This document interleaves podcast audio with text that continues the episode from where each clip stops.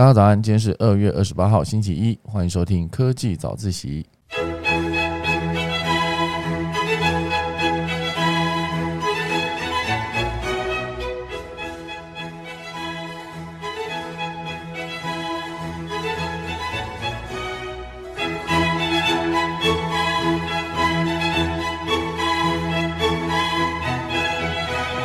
今天科技早自习要为大家带来几则消息。第一大段呢是伊隆马斯克即将提供他的 Starlink 援助乌克兰，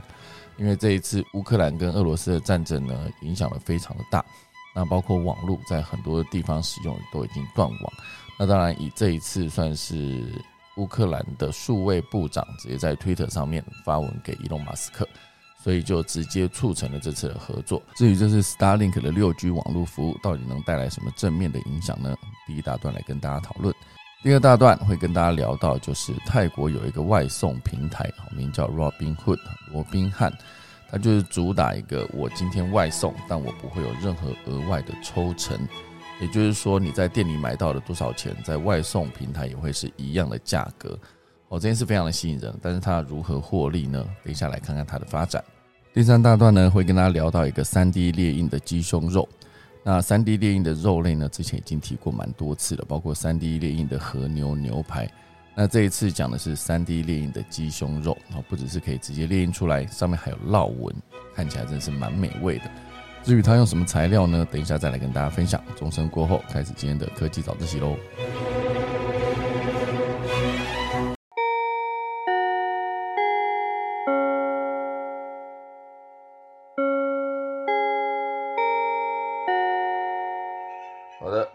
跟大家分享几则消息。第一则是跟乌克兰相关的，乌乌俄战争目前进行中，所以很多的国家呢都对呃俄罗斯技术的制裁。呃，伊隆马斯克呢则是看到乌克兰因为被轰炸，哦，所以他们的网络断网，所以他现在就提供了他的 Starlink 的 六 G 网络服务，哦，就在竟然是在首都是在乌克兰上线。那大家来跟大家分享他的呃 Starlink 这六 G 网络到底能够带来什么样正面的影响。那当然关当然关于乌克兰跟那个俄罗斯哦，其实不讨论政治哦，其实只是讨论整个他们目前为止在科技这个方面，比如说在科技被制裁这个方面，俄罗斯之后会有什么样的损失。我等一下会跟大家分享一系列关于乌克兰和俄罗斯的消息。第二大段呢，会跟大家聊到就是泰国有一个外送的平台，然后这其实美国也有。目前为止，泰国这个外送平台叫做罗宾汉，它其实主打的东西就是我之后一旦有外送，我不会有任何额外的抽成，就是你在店里买多少钱，你在外送的时候就是多少钱。这件事情蛮吸引人的，来等一下来看一下它的发展。第三大段呢，会跟大家聊到就是来份 三 D 列印的鸡胸肉，哦，这件事情是在美国已经有推出了一个新的设备，哦，它可以直接放在厨房里面，然后就直接你想吃什么肉，哦，三 D 列印的肉直接帮你印出一块鸡胸肉，甚至上面还可以有烙纹，看起来蛮好吃的，蛮美味的，哦，至于它实际的制作以及它的材料是什么，等一下第三段来跟大家分享。好，所以等一下钟声过后呢，就要开始今天的科技早自习咯。好，大家早啊！今天就是先来跟大家聊一聊关于乌克兰跟俄罗斯这是这个上面关于科技相关的消息。呃，刚才那个声音会太大声吗？还是太小声吗？我的我的钟声跟那个音开场的音乐，我不确定。不会，声音很刚好，很刚好是。哇塞，我时间空能空的刚好也是不容易。好的。那我现在就来开始跟大家聊聊乌克兰哦，因为其实乌克兰目前为止非常的很多人在讨论哦，所以呢，呃，我讨论还是关于 focus 在科技这个方面啦，因为我觉得关于政治、关于他们的地缘关系等等这些非常多的节目已经在做了哦，所以我今天主要是讨论科技相关的内容，因为这个科技相关的内容呢是一个我觉得蛮有趣的、可以值得研究的部分哦。当然先来讲讲看伊隆马斯克的 Starlink 马上启动支援乌克兰的网络哦，这件事情，因为呃 Starlink 简单讲就是一个低轨卫星哦，伊隆马斯克已经发射了非常多到呃太空轨道上面去了哦，所以这件事情当呃它就是现阶段可以让比如说乌克兰它现在战火下地面的实体线路啊，网络实体线路被摧毁，那所以大众就是可以使用那个 Starlink 这个服务哦，直接不会受地面网络被摧毁影响，然后就导致断网这个状况。所以这个其实蛮酷的，它的整个事情来龙去脉的是，因为俄罗斯入侵了嘛，所以乌克兰网络服务就遭受干扰以及破坏，而乌克兰的数位转型部长，哦，这位数位转型部长很酷，他是直接在 Twitter 上面发文向马斯克请求协助，我希望呃能在乌克兰开放 SpaceX 的 Starlink 宽频网络。那开放下去之后呢，现阶段他们是可以使用这个网络的状况，好，因为怎么变那么小声，好，好啊，所以呃，我觉得这件事情算是一个在网络上面解决网络的问题的一个例子。好，那当然是他发了这个 Twitter 之后呢，直接 at 呃伊隆马斯克本人，好，所以一个小时之内，马斯克本人就在 Twitter 回复说 ，Starlink 现在已经可以在乌克兰启用，好，接下来会支援更多基站。哦，然后这个乌克兰的数位转型部长马上就呃提出了他的感谢，蛮酷的。这整件事情大家不觉得伊隆马斯克回的 那, 那一句话就是 Starlink 现在已经可以在乌克兰启用，他讲这句话的概念跟口气听起来好像就是呃公司某个部门说，诶，我这边网络不好，然后那个主管就跟你讲说，哦，好，现在把你弄好了，这样就感觉他们是同一家人，有没有？就很像真的是呃，以整个世界的数位国度来看，哦，它其实就是在提供这个网络服务的一个供应商，而没有国界的限制，哦，所以它直接发泄回复说，现在可以用，拿去用，这样编辑的感觉，到底是编辑有可能哈，哦。所以我看到那一个整个在推特上面的截图，我觉得蛮酷的，哦。我觉得这个数位转型部长他直接 at 伊隆马斯克，然后直接写说，呃，目前为止，俄罗斯就是进攻我们的国家，所以网络这一件事情是受损的。然后他希望呃呃，伊隆马斯克可以提供乌克兰这个 Starlink 上面的卫星的服务，好，所以让所有的人可以继续使用网络。那伊隆马斯克就像我刚刚讲，他霸气回了刚刚那句话。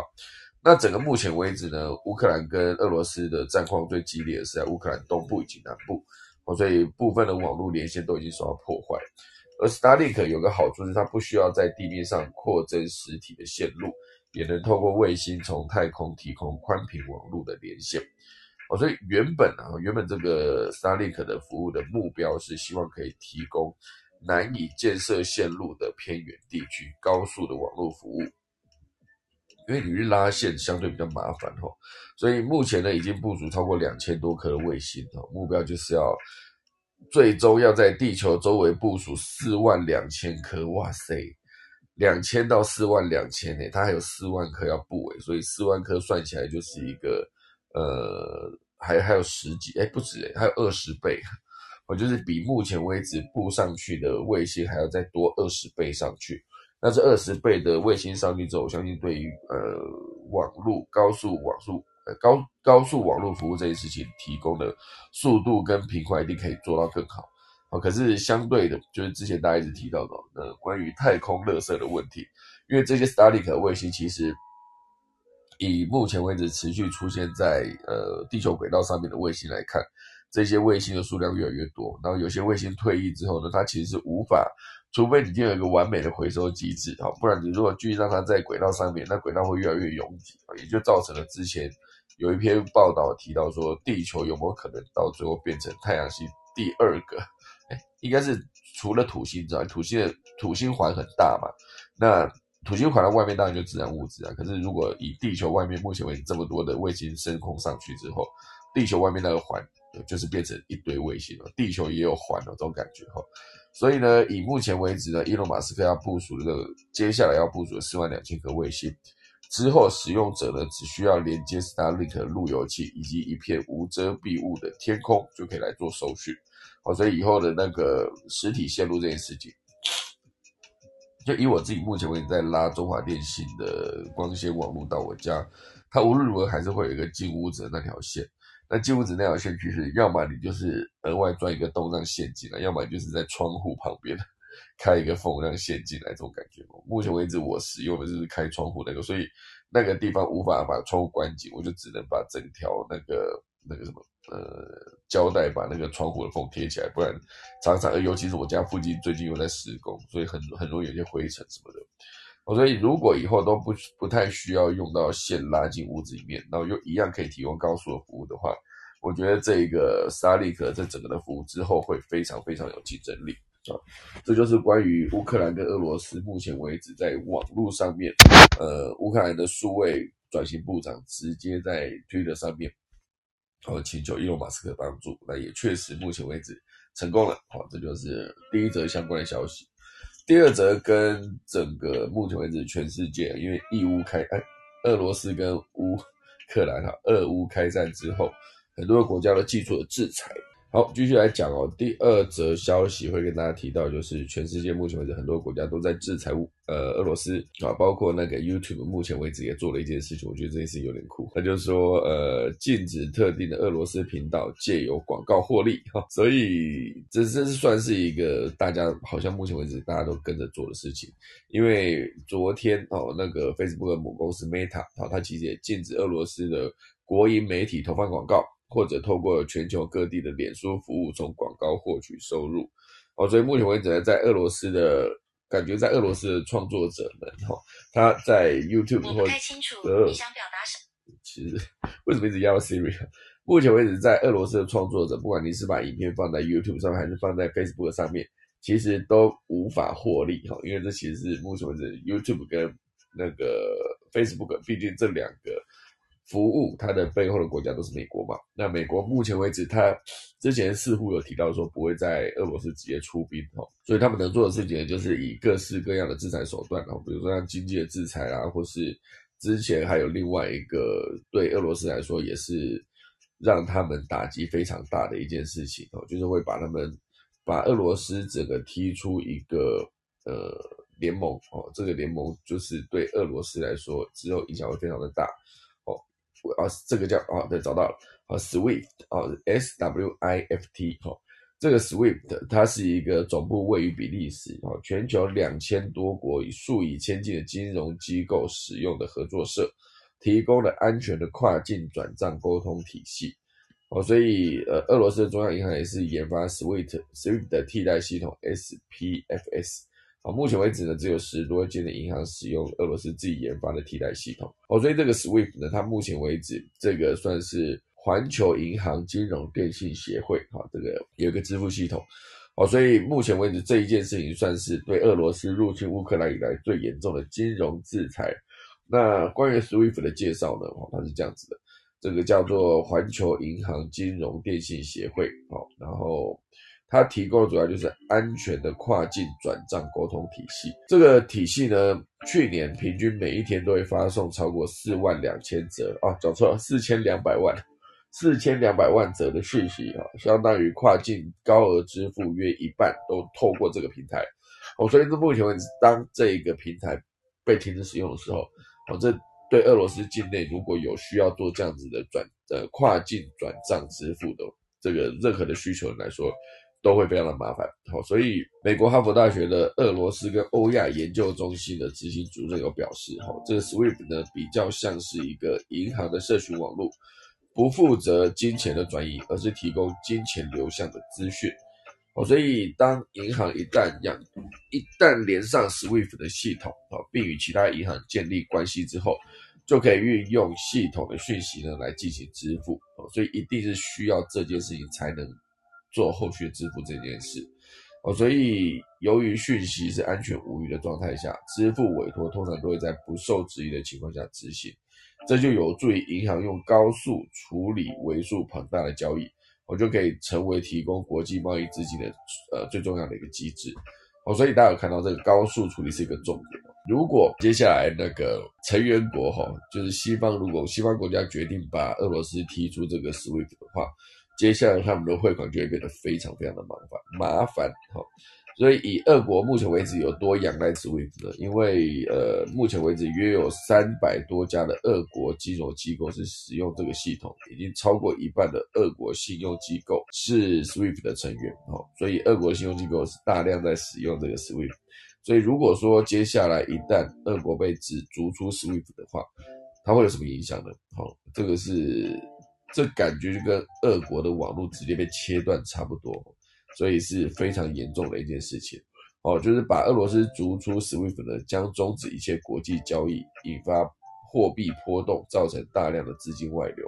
哦，所以这个其实是一个很大的一个制裁。我、哦、没想到就是在现在全球化，就是大家都是世界成员国、地球村的概念，当所有人使用共同一个服务的时候，它就有可能在非战时，它就是一个很方便的一个手段。可是，在打战的时候，当你一旦被踢出这个体系的时候，你接下来就会相对的更麻烦。哦，所以呃，目前为止，哦、呃，之后哦，如果俄罗斯要做国际的转账支付，哦，就帮不了，就是之后这一些。只使用呃俄罗斯自己研发的刚刚讲的 S S P F S 的这个平台的这个时间银行，外国银行哦，他们有使用这个东西，他就有机会在国际支付转账上面帮俄罗斯做这件事。可是事实上，俄罗斯有三百多间使用的是 SWIFT， 只有十几间用的是 S P F S，、哦、所以目前为止呢是如果哦之后是把俄罗斯逐出这个 SWIFT 的这一个体系的话。受害的是不只是俄国，还包括俄国取得大半能源资源的欧洲联盟国家，还有世界各地的其他国家。所以这个目前为止是呃，这个 SWIFT 是有这一个举动，就是全世界是打算做这件事，目前为止是还没有正式做这件事，应该是这样讲。因为大家考虑的点就是俄罗斯其实在任何国际交易的时候，它其实是有大量的资源的输出，不管是天然气啊，不管是石油啊等等，全部都是很多欧洲国家就赖以为生的一个天然资源。所以如果说你今天断了它的很多，所以你如果说断了这一些国际支付的这些系统的话，其实接下来你要跟俄罗斯直接进口所有的天然能源也是相对比较困难跟麻烦。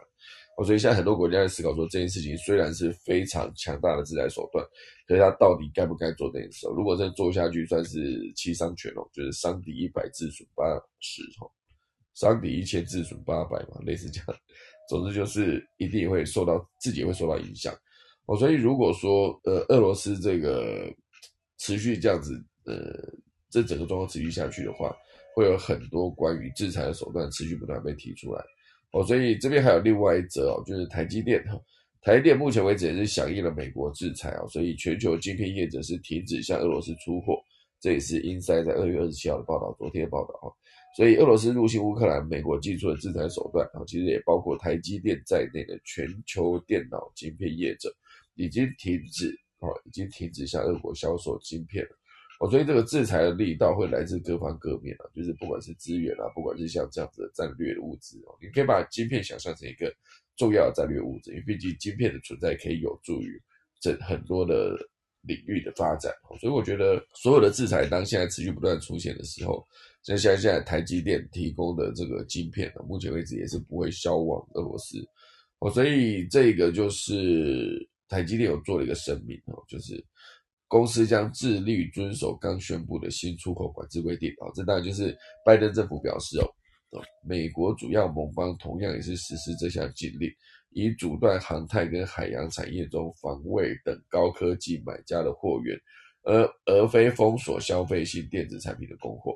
哦。所以这个其实算是一个对俄罗斯来说也是俄俄罗斯来说也是一个相对比较大的打击，因为 Intel 也是有表示有将遵守所有出口规范跟制裁，包括针对俄罗斯的新出口管制措施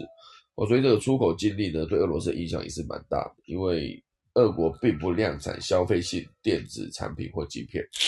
哦，尤其是不制造先进计算所需要的最高阶半导体。因为这最高阶半导体其实目前为止，如果大家遵守禁令，对全世界哪一个地方禁止销售，它都是一个很大的影响。因为这个领域几乎就这个领域啊，几乎就是台湾、韩国、美国、欧洲、日本包办哦。然后这台湾排前面，因为毕竟台积电是一个不只是台湾的护国神山了，它也是一个对全世界的各各个需要晶片的领域来说，都是一个最重要的存在。因为台积电加入这个制裁的行列尤其重要，因为是包含最先进的制程在内。台积电也是全球最大的晶片制造商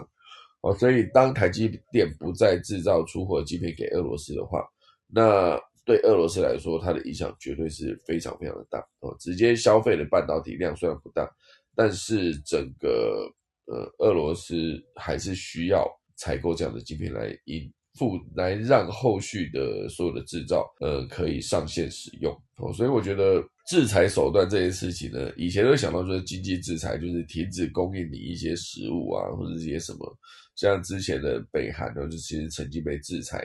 就是说他们很多的民众，因为他们产的食物这件事情相对也是还是需要透过外国的进口，或者是一些能呃一些资源哦，其实北韩也是有自己的资源没有错，可是还是需要来自世界各地的其他资源的交换。因为我觉得现在这个时代就是全球化嘛，就是大家还是你生产粮食可以卖给其他的粮食缺的地方，比如说乌克兰在这一次就一直被提到，就是它的黑土，黑土其实对于呃作物和农作物的生长来说是相对的更有效益的，因为它是相对比较肥沃的土壤。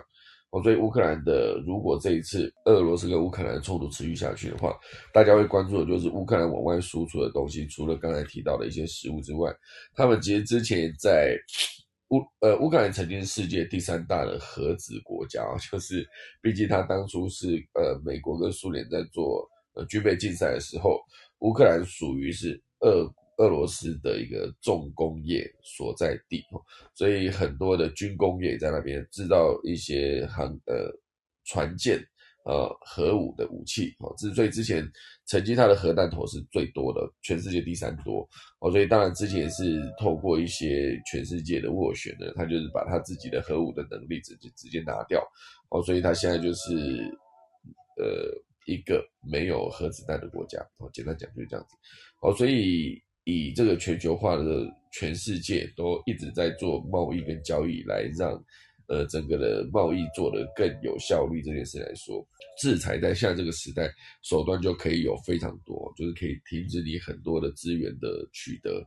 就包括刚才提到的台积电的晶片。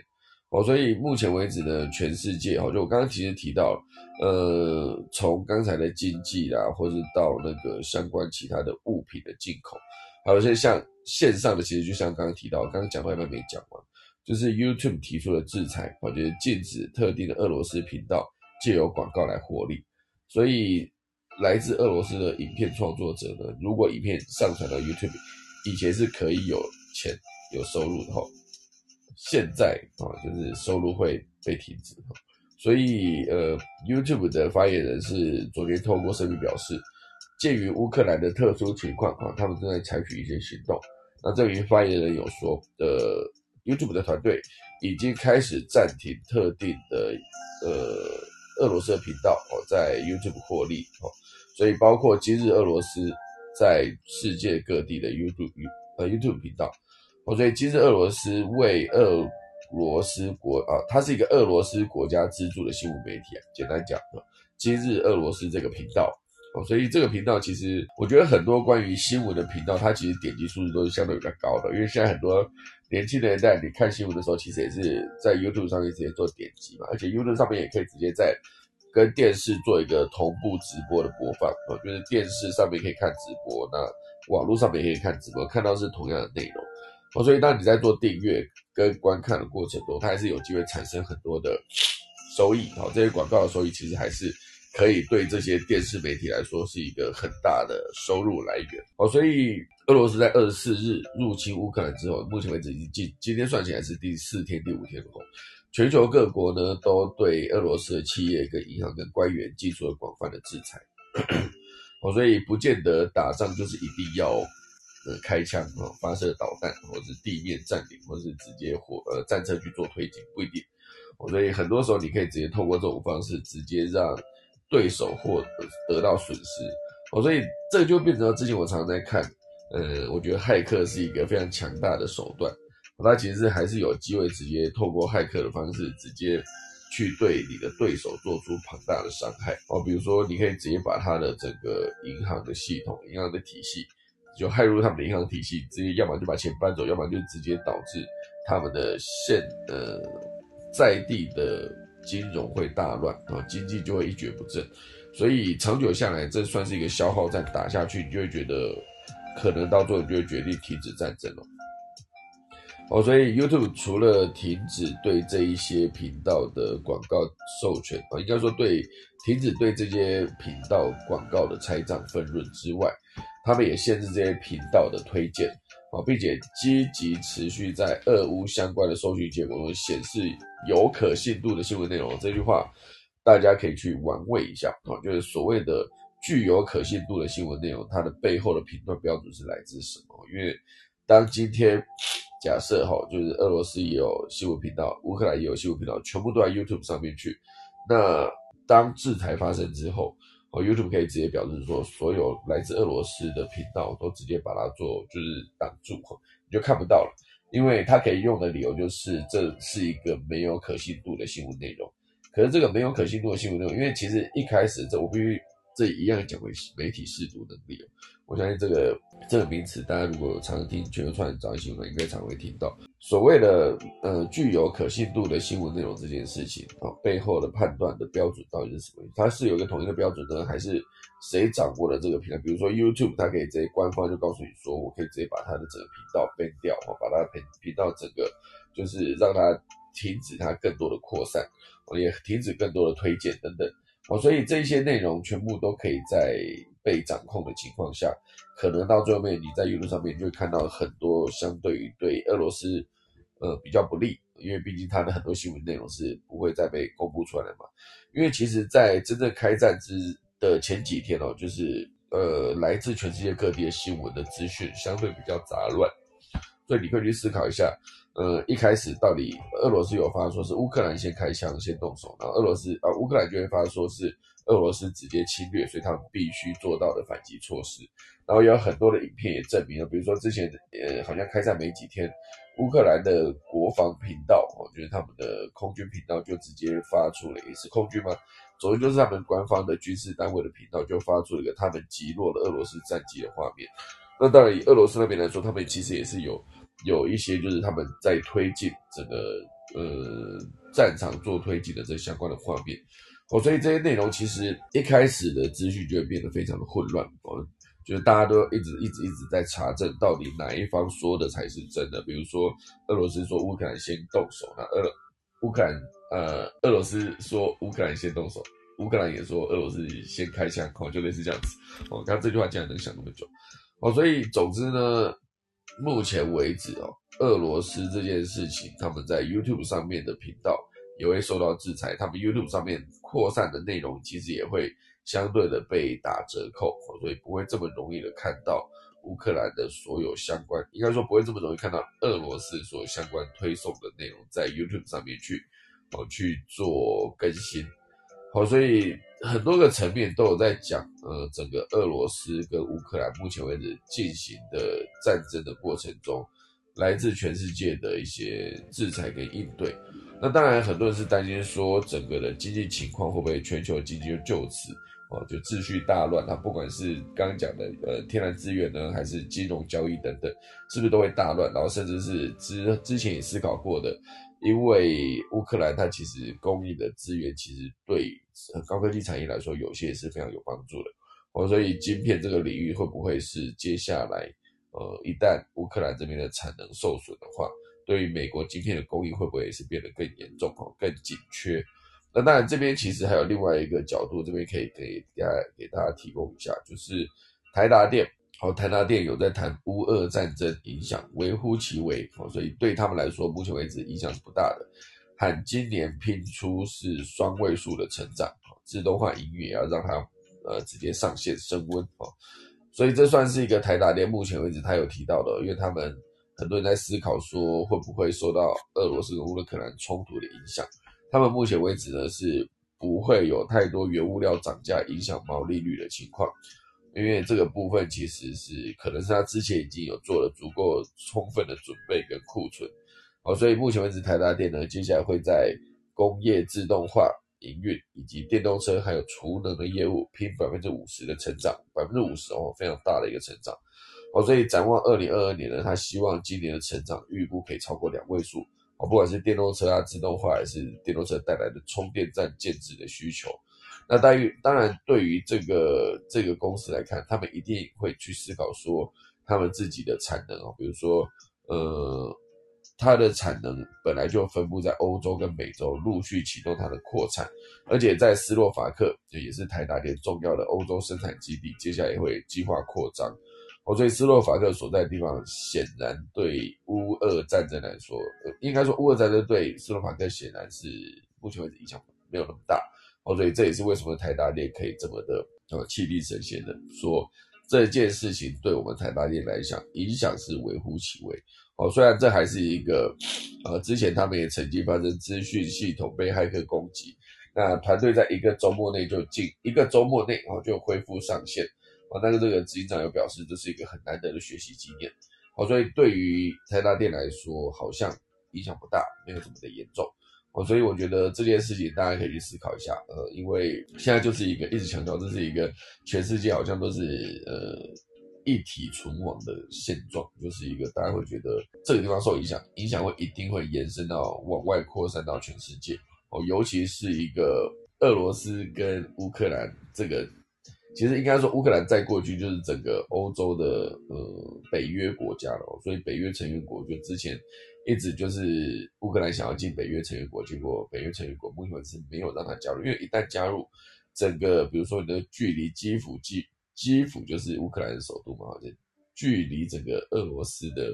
你可以直接几分钟之内，你的军队就可以开到俄罗斯，然后几分钟之内，你的几呃对，几分钟之内你的那个那个什么呃导弹跟飞弹就可以直接射到俄罗斯的国土。哦，所以这件事情当然就是需要一个缓冲的地方。哦，这也是地缘政治下乌克兰所处的那个位置，它就显然不可能直接变成一个北约成员国，因为那就等于北约成员国跟俄罗斯中间是完全没有任何的缓冲区哦。这个概念其实缓冲区的概念其实也是有一点像是之前俄罗斯跟德国哦，他们在作战的过程中，波兰它就变成了一个缓冲区，就是波兰两边都在打，两边都在两，它会遭受两边的炮，两边的推进都一定要经过波兰这个概念。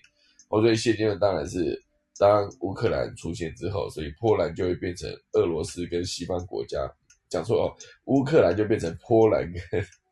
跟，因为波兰它的代表背后就是一个北约国家嘛，它就是跟俄罗斯中间的缓冲区。哦，所以我觉得这整个部分呢，对于呃俄罗斯来说，接下来我相信它影响一定相对是更大的哈。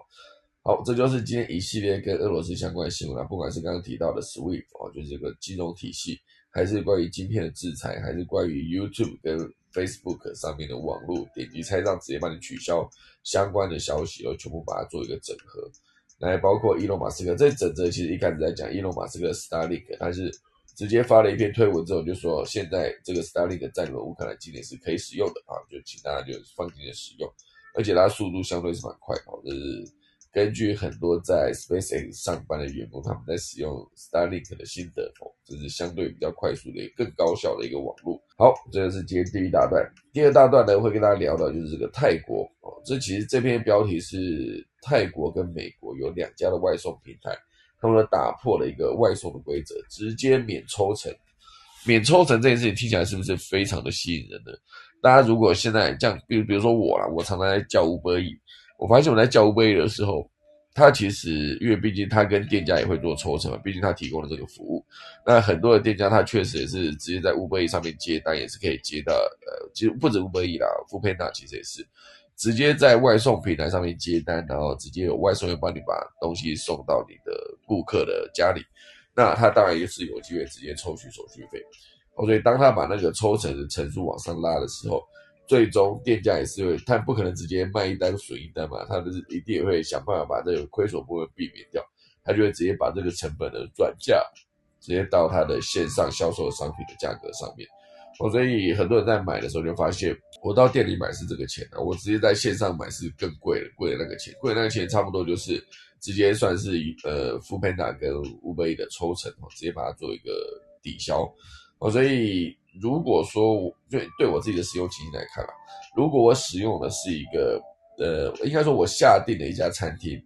它实际的金额是多少钱，然后它的线上金额是那个钱的话，它绝对是一个我会最受我欢迎的一个餐厅的选项。好，比如说好记蛋仔面啊，实体在店内内用一碗是四十块，那如果你是直接在 Uber Eats 上面叫外送的话，它一碗也还是四十块。这件事情就是它没有直接在 Uber Eats 上面。呃，对他们来说，就是直接来店里消费的那些收入其实非常的多。那透过外送这些收入，它其实所有的抽成，那Uber Eats要抽多少点抽，反正我重点就是我这一碗面它就是一个四十块的目前为止的状态。好，所以当泰国跟美国两家外送平台都主打免抽成这件事情来看，它是不是一件很酷的事？因为很多的抽成哦，餐饮业者必须负担将近是三十到 百分之三十五 的高抽成，因为如果说抽成这么高，其他家愿意接受抽成，然后再然后让他们的商品在呃这些外送平台上架，那你不愿意的话，那你可能就会少掉很多接触到线上客人的机会哦，所以这个抽成算是目前为止很重要的一个，它之后如果再继续涨下去的话，所以包括呃二零二一年一月哦，其实台北也有市议员就提出说要修正台北市外送平台业者的一个自治管理条例啊，管理自治条例啊，如果说外送平台向业者抽成超过 百分之二十五 的话。呃，超过二十五，因为超过，因为现在现在已经很多是三十到三十五的抽成真的非常高，所以当台北市议员有在提出这样子的点子的时候，在呃议会内也得到了四十位的议员的联署支持啊，目前就是正在审查中。不过抽成对呃抽成对餐饮业者来说是是一笔负担，不过抽成对外送平台来说真的是必要的吧？哦，从泰国跟美国的案例来看，目前就有几间是主打呃零抽成的外送平台。哦，像美国哦，在纽约，它有一个外送平台叫做呃 C S A P， 哦，它就是获得了三百四十万美元的一个投资。那它的重点就是让独立餐饮业者重拾线上商业的主导权，能够赚些零花钱的概念。所以它主打不会对任何一笔外送订单抽成。餐饮业者只要每个月付月费一百二十五美元即可上架，哦，所以他把它当成一个上架的概念，就是我来收你这些餐厅的上架费，上架费收完我就不会，接下来你卖的好卖的不好，其实我已经收到你的上架费了，所以那就是你接下来可以自己有更多获利的机会，哦，所以美国餐饮业者媒体就形容这间呃 C S A M 它是一个想要打送打乱外送市场的新创公司，很酷哦。不过他们这个平台，他们做的事情也不是说我真的有像 Uber Eats 跟 Foodpanda 他自己有雇他们自己的外送员嘛，那这个 C S M 他是没有的，他是不做外送的，而是跟其他的运送业者配合。哦，餐饮业者呃则要自己决定让消费者呃还是让消费者还是由他们餐饮业者自己去负担这个运费。哦，所以目前为止他已经跟二十五个餐饮品牌合作，并透露有超过两百个业者正在等等待合作。哦，所以这是美国的这个 C S A M。 那当然以泰国来说，它有一个叫 Robinhood， Robinhood 成立一年，它的订单交易量已经高达二十七亿台币啊，哦，他们其实重点也是一个完全不抽成的外送平台，哦，所以它所属的暹罗商业银行呢，就是呃哦就是它的背后的商业投资人单位，哦，所以它是主打完全不抽成的外送订单啊，并尽量让消费者在外送跟内用付的钱是一样的啊，哦，这算是一个成立于二零二零年十月，目前为止也是两年不到哦，十月嘛，所以它一年内就上线了 十六点四万家的一个餐饮业者，平台交易金额也超过了九千八百九十万美金哦，差不多就二十七亿台币。截至二零二二年的一月，则累积超过两百三十万的用户。而且这个暹罗商业银行表示，他希望把罗宾汉打造成一个超级 A P P。接下来是不只可以提供外送服务，也可以帮忙订旅馆啦、啊、租车啦、啊、机票啊等等，被期待达到两亿用户哦，所以他们从两千三百万到两亿，目前还有一亿七千多万的人哦，要努力哦。这个就是目前为止有两个呃泰国、美国都不做外送抽成的两个平台，我觉得蛮酷的，我就提供给大家。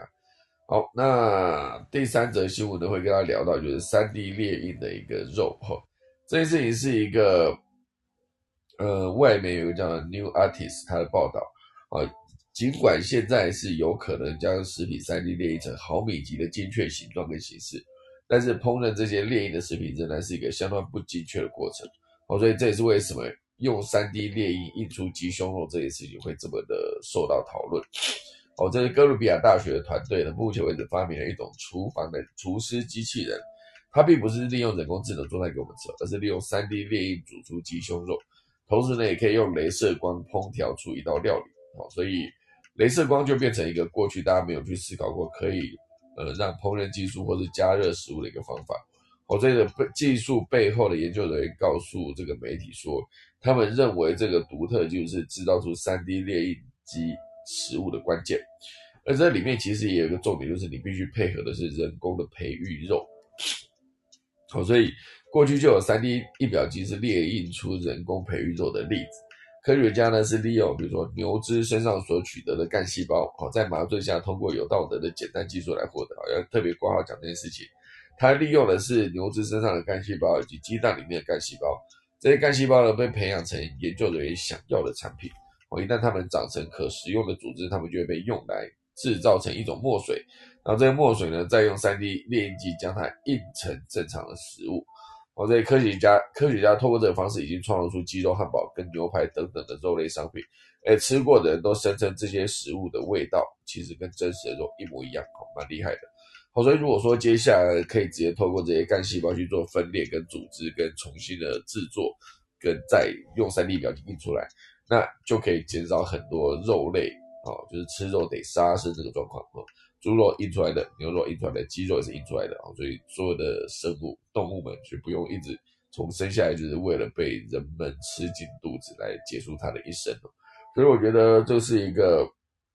你可以用雷射的强度来控制食物口感的一个机器、哦、雷射强度够、哦、它就可以快速的烹饪熟嘛、哦、而且它甚至也可以直接把烙纹做出来，就会跟真实的肉看起来就是看起来更美味。好，所以以上呢就是 三 D 表情印出的一个鸡胸肉的一个状况啊，来跟大家分享。那现在快速来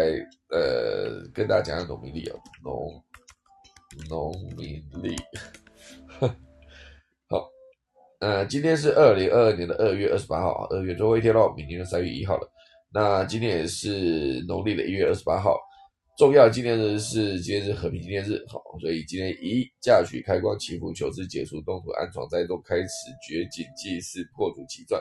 祭入宅、做灶、伐木、安葬、出火、出行、纳畜。我今天不要去砍树，好吧？这个是今天的农民历。等一下我们就要打今天的香客钟喽。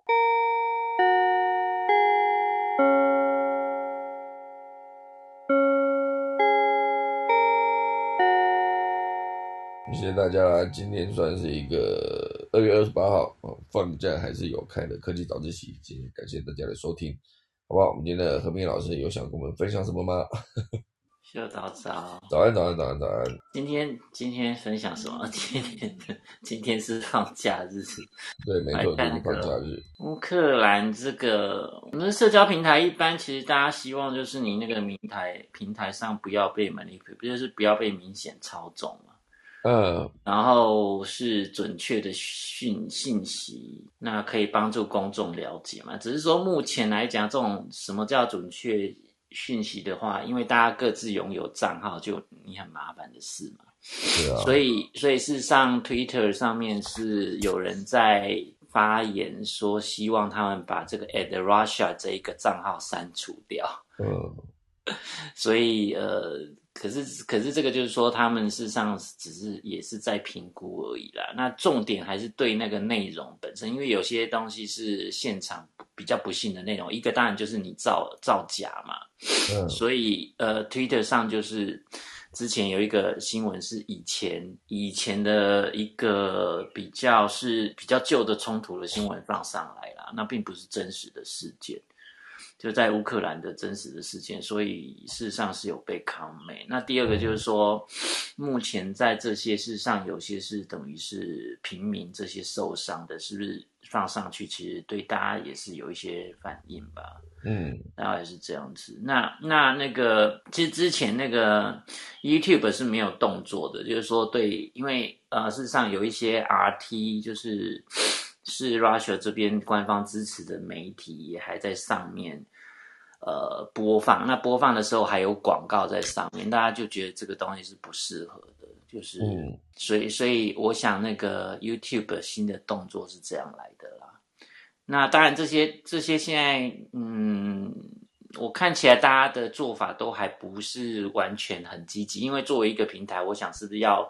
很积极？因为 Facebook 事实上是已经是。呃，让，因为之前有一些事件的时候 ，Facebook 都可以让用户去标记自己是安全的嘛。那目前听好像是还没有还没有添加这一个危机应对的页面。那那个乌克兰用户就是说，有一些个人资料是不是可以很安全不被侵入，这一部分他们倒是有 announce 说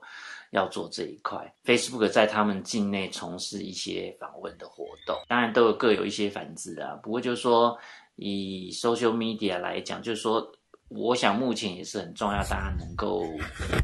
不要去散播一些可能大家觉得可能自己不是太清楚的新闻，我觉得是很重要的。这样，嗯，那嗯 ，Starlink 这个我还不是太知道，因为事实上 Starlink 是需要有一些接收器的。嗯，那这个接收器是开通了以后，乌克兰就有获得那个卫星地面的接收器，再串回来他们的网际网路。嗯，这一部分我不晓得部件的进度怎么样，我还在查一些新闻呢。嗯，那它它就是卫星地面接收器，事实上要很快速。那我不晓得目前建制的情情况怎么样。嗯，那另外就是那个外送的上限，其实 Robinhood 在泰国。好像因因为这一类来讲，你还是有，嗯，它的月费事实上当然是比较好啦。可是你月费事实上还是面临说，万一你的外送员不够，呃，所以 Robinhood 在泰国事实上是有面临一些外送员可能不够，有些单要被取消了，嗯，因为它本身外送还是会有一些成本嘛，除非就是说你今天。呃，一定有固定的呃外送员，一定可以帮你送，你就跟现在的接法会不太一样。那这东西可能他们还是要去因应啊，因为你收固定的月月费，我想当然对公司来讲是很好的。嗯，可是可是就是说你本身有没有一个外送量的限制，嗯，这部分我觉得也是要考虑，因为 Robinhood 在你如果是用别人来外送的话，有时候你外送量跟品质你是无法。无法管控确定的嘛，那可是我另外一个 concern 就是说，一般我们在考虑这种外送平台的讯息，因为你的客源是从外送平台来啦，所以我一一般还是会建议大家把这一部分的，就是一一家店面不要把外送平台当成超过 百分之二十 或 百分之三十 的流量，哦，因为这本身来讲，你的消费经验都是外送平台来的，嗯，自己的品牌或者说你店面比较特别的 service。或者你跟客户之间的联系关系，你还是要从其他的百分之二十呃七十六七十来，不然这样子的话，你店面的消费经验其实并不一定是会最好嘛。因为大家如果去外有外送的地方，会看到说，哎，你怎么在现场排队的时候外送一直来，而且马上可以拿走。那如果你的你的量多的时候，我觉得对客户经验还是有个问题。另外来讲说，你从外送平台来，客户的讯息也是掌控在外送平台上面的。哦，对，我都觉得说这一部分来讲的话，大概把外送的量涨在二十三十 percent 以下，我觉得是比较比较合理的。嗯嗯，对，老师，你刚刚提的这个重点，突然我想到也是一个，那就是说，如果你自己没有外送车队，还是跟其他外送平台合作的话。那其实对于这个评鉴的机制，比如说现在大家可以很习惯，就是这个外送员送到你家，你觉得他服务特别好，你可以给他五星嘛，或者你觉得他迟到，或者他态度很差，或者整个里面都打扮，你可以给他比较低的星星。那这件事情，他都是在同一个公司做管控的，所以他是对于品质是比较，他可以第一可以保，如果他的数人数足够多，然后那个薪水足够高，让他们持续不断去跑单的话，那他整个外送就是可以有一个很好的一个机制，让所有的消费者。可以直接看，比如说看评价，觉得这个人送的好还是送的不好，这是可以做到一个这样子的资讯的累积。如果你都是跟其他的外送平台合作，感觉就你这出问题，你不知道找谁负责，你知道？现在全部都是 Uber 或者比如或者是 Foodpanda 直接官方负责。就是上次我直接叫一碗汤，他其实叫一碗汤就来的时候，啊，叫两碗汤，结果他来的时候，其实两碗汤都有点打翻，就合起来只剩下一碗汤，剩下都在塑料袋里面。那我就直接回，我就直接拍照片去回复嘛，然后他就直接帮我们做退款。所以我觉得这件事情，如果说真的把它拆成外送平台合作，跟我是一个外送单位，哦，这其实是一个两个。到时候你要找谁负责，这件事情我觉得它应该就会变得比较麻烦的一个结果，对不对？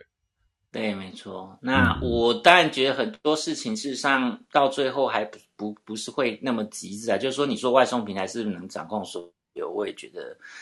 因为事情不会这样发展啊。第一个是抽成的问题嘛，嗯，第二个就是说，呃，大你还是必须要跟你的 customer 有联系嘛。嗯，那你有联系的时候，你怎么样掌控这些服务的体验？我觉得是很重要的。除非你就是本身要开一个暗黑厨房，嗯，或者短厨房，对对对，就不需要做你自己跟 customer 之间的联系的，啊。不过我想这这部分都是公司自己要去掌控的。没错，没错，对，这确实老师刚刚讲，我觉得蛮有道理的。就是我自己使用体验来说是这样，掌控在自己的平台上。当然，我觉得现在反正还有一部分是速度啦。我觉得速度如果太慢，这就是为什么我之前常在使用 Foodpanda 跟 Uber Eats 的时候，我觉得 Foodpanda 的速度会比较慢一些，我不知道为什么，每次都是 Uber Eats 比较快。哦，是哈，哦。对啊，我自己的使用情境是这样子。有时候我们都希望说能够快一点，那现在就是说，嗯，秀导，你不会觉得我们每天做的事情比以前多大概五倍到六倍以上？对啊，现在工具这么的方便，为什么工作量还是这么大？这件事情我一直有一个疑惑，你知道吗？因为每个人可以完成的事情被变更多了，是不是？呃，变更多，自己可能也不自觉的把这个工作的模式处理到上头去了。嗯，这部分，因为很多东西事实上就是一个超负荷、超载嘛。嗯，所以这本身来讲，我觉得大家还是要有些选择啦。因为有时候速度很快的时候，嗯，有时候可能也是多做了一些事情，那你到最后可能并没有产生真正好的品质，就大概，嗯，对，都可以做一些调整啦。嗯，我觉得我我之前就一直在思考一个点哦，就是在网络还没有这么发达的时代，可能是二十五年前好了，一九九三年那时候，讲到一九九零年好了，一九九零年如果有一辆火车要从台北开到高雄，然后它的比如说是呃第一节车厢的第十号，一一一节车厢的十号这个位置，就那个位置就好。嗯，今天有一个人他在台北买票，有一个人在台台中买票，他们都是同样在早上的七点整买的那个票，可是这两个人全部都是要去高雄的。那以一排十的这个位置，他今天如果在台北被那个人买走了，然后台中那个人在台中到高雄这段路上他也买了一排十的话，那他们就一定会撞到嘛，就是到到台中的时候那个位置到底是谁的？这就是我自己一个很一直抗争的一个问题，就是因为台北人买的那个七点整那个当下，台中卖票那个人他怎么会知道一排十有没有被卖出去？哦，对啊，我的想法是这样啦，就是其实在呃，我们如果讲说这是台铁的话，呃，或是你说高铁，他们有些位置是上是事先已经 reserve 好，说他要分段卖。哦，所以他就只能，比如说这他就得告诉台北那个人说，你只能买到台北到台中这样。呃，在系没有在系统中，他有些位置就是说，比如说我在中间的二十个呃十个位置是卖一个卖到台中站，另外一个就是台中到高雄。哦，那他们卖了一那有一。一些是全程的位置，那可能到了，我觉得这就是你调整的时间嘛，你可以先设定哪些是分段分段卖，所以你会先去卖那一段。那你如果看这个东西事实上是被 overbooking 的时候，你可以再做机动调整。其实这在系统上写是写得出来的，这还好。早期在没有联网的时候，系统是可是没有联网啊， oh, 你的速度是你系统你没办法连啊。我的意思是，呃呃，那个时候有中央工工作站。哦，用这个东西来控制就对了。对对对对对，你、哦、你有中央工作站的 database， 只是你有没有办法做快速调整？嗯，对啊，因为以刚才那个例子来说，你可以分段卖没问题。可是如果台北那个人他是要到台南，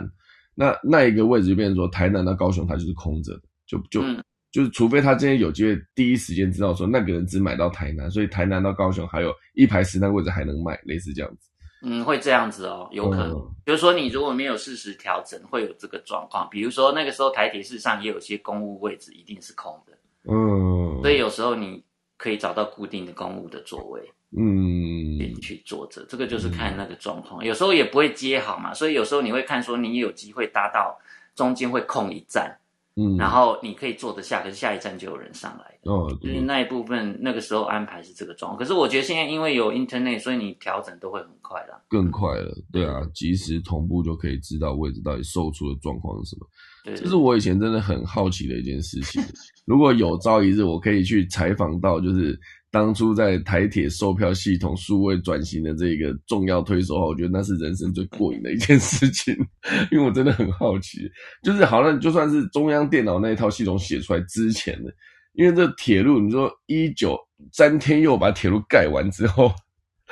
他一直到到中央系统电脑写出来之前的那一段时间，到底票是怎么卖的？如果可以，欸，但很难访问到詹天佑本人了。我觉得在之后，嗯，大家不会觉得很好奇吗？就是这个系统被写出来之前，他的票到底怎么卖的？对，我是很好奇啦，我不知道大家有没有跟我一样在思考过这个。好，我我等一下我等一下那个下播来查查。因为我我跟秀导这样讲好了，因为我之前得回宜兰都会需要买票。嗯，所以你如果要买票的时候，你当然会买全程票，对不对？嗯，那我那时候做法就是，你全程票没办法买到的时候，我会分段买，还是买得到。所以我就跟你说，它其实是事先已经被确定下来，哪些票要卖全程，哪些座位是分段卖的，嗯啊、呃，它事实上是被 presetting。那到现在来讲，应该网络上就可以开始做调整了。嗯、那之前的预购一定是这样做的，没错，嗯，好的啊。总之我等一下去查一下，至少一九五零年的时候票怎么卖？一九五零 类似这样，都更早。一九五零还没出生，没办法。对，就是在我在我爸出生那个年代，那个票到底是怎么卖？我是很好奇啊。我等我等一下来查查看。打电话。打电话问你那边票还有没有，可以不可以调一张过来啊？对啊，那不就是从头到尾都要一直打电话吗？就是就是大量打电话这件事情，一定也是很贵啊。那时候内部有专线，那时候只有电话或者电脑的讯息吧。嗯，还有电报，对，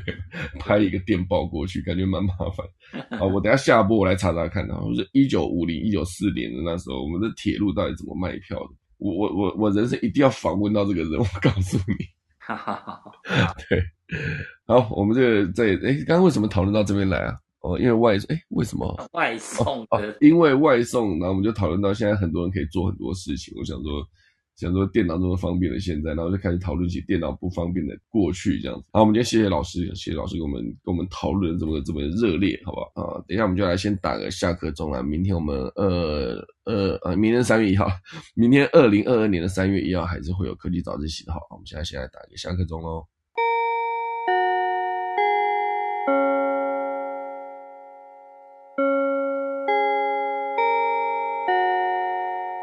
好的，今天就谢谢大家收听啊，科技早自习，明天三月一号再见，大家拜拜。